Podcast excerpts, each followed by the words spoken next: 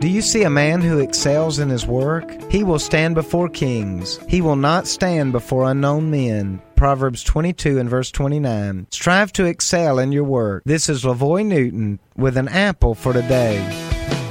I want to challenge you today to give your best effort in all that you do. If you will work hard and excel in your work, in time others will notice and you will be rewarded. Do not work to impress others, but make your life's goal to give your best in all that you do. It will not happen overnight, but we are told that in time it will happen. Maybe you're working hard on your job or ministry and feel that no one even notices or cares. If so, keep on working hard, improving the level of your work, and be consistent.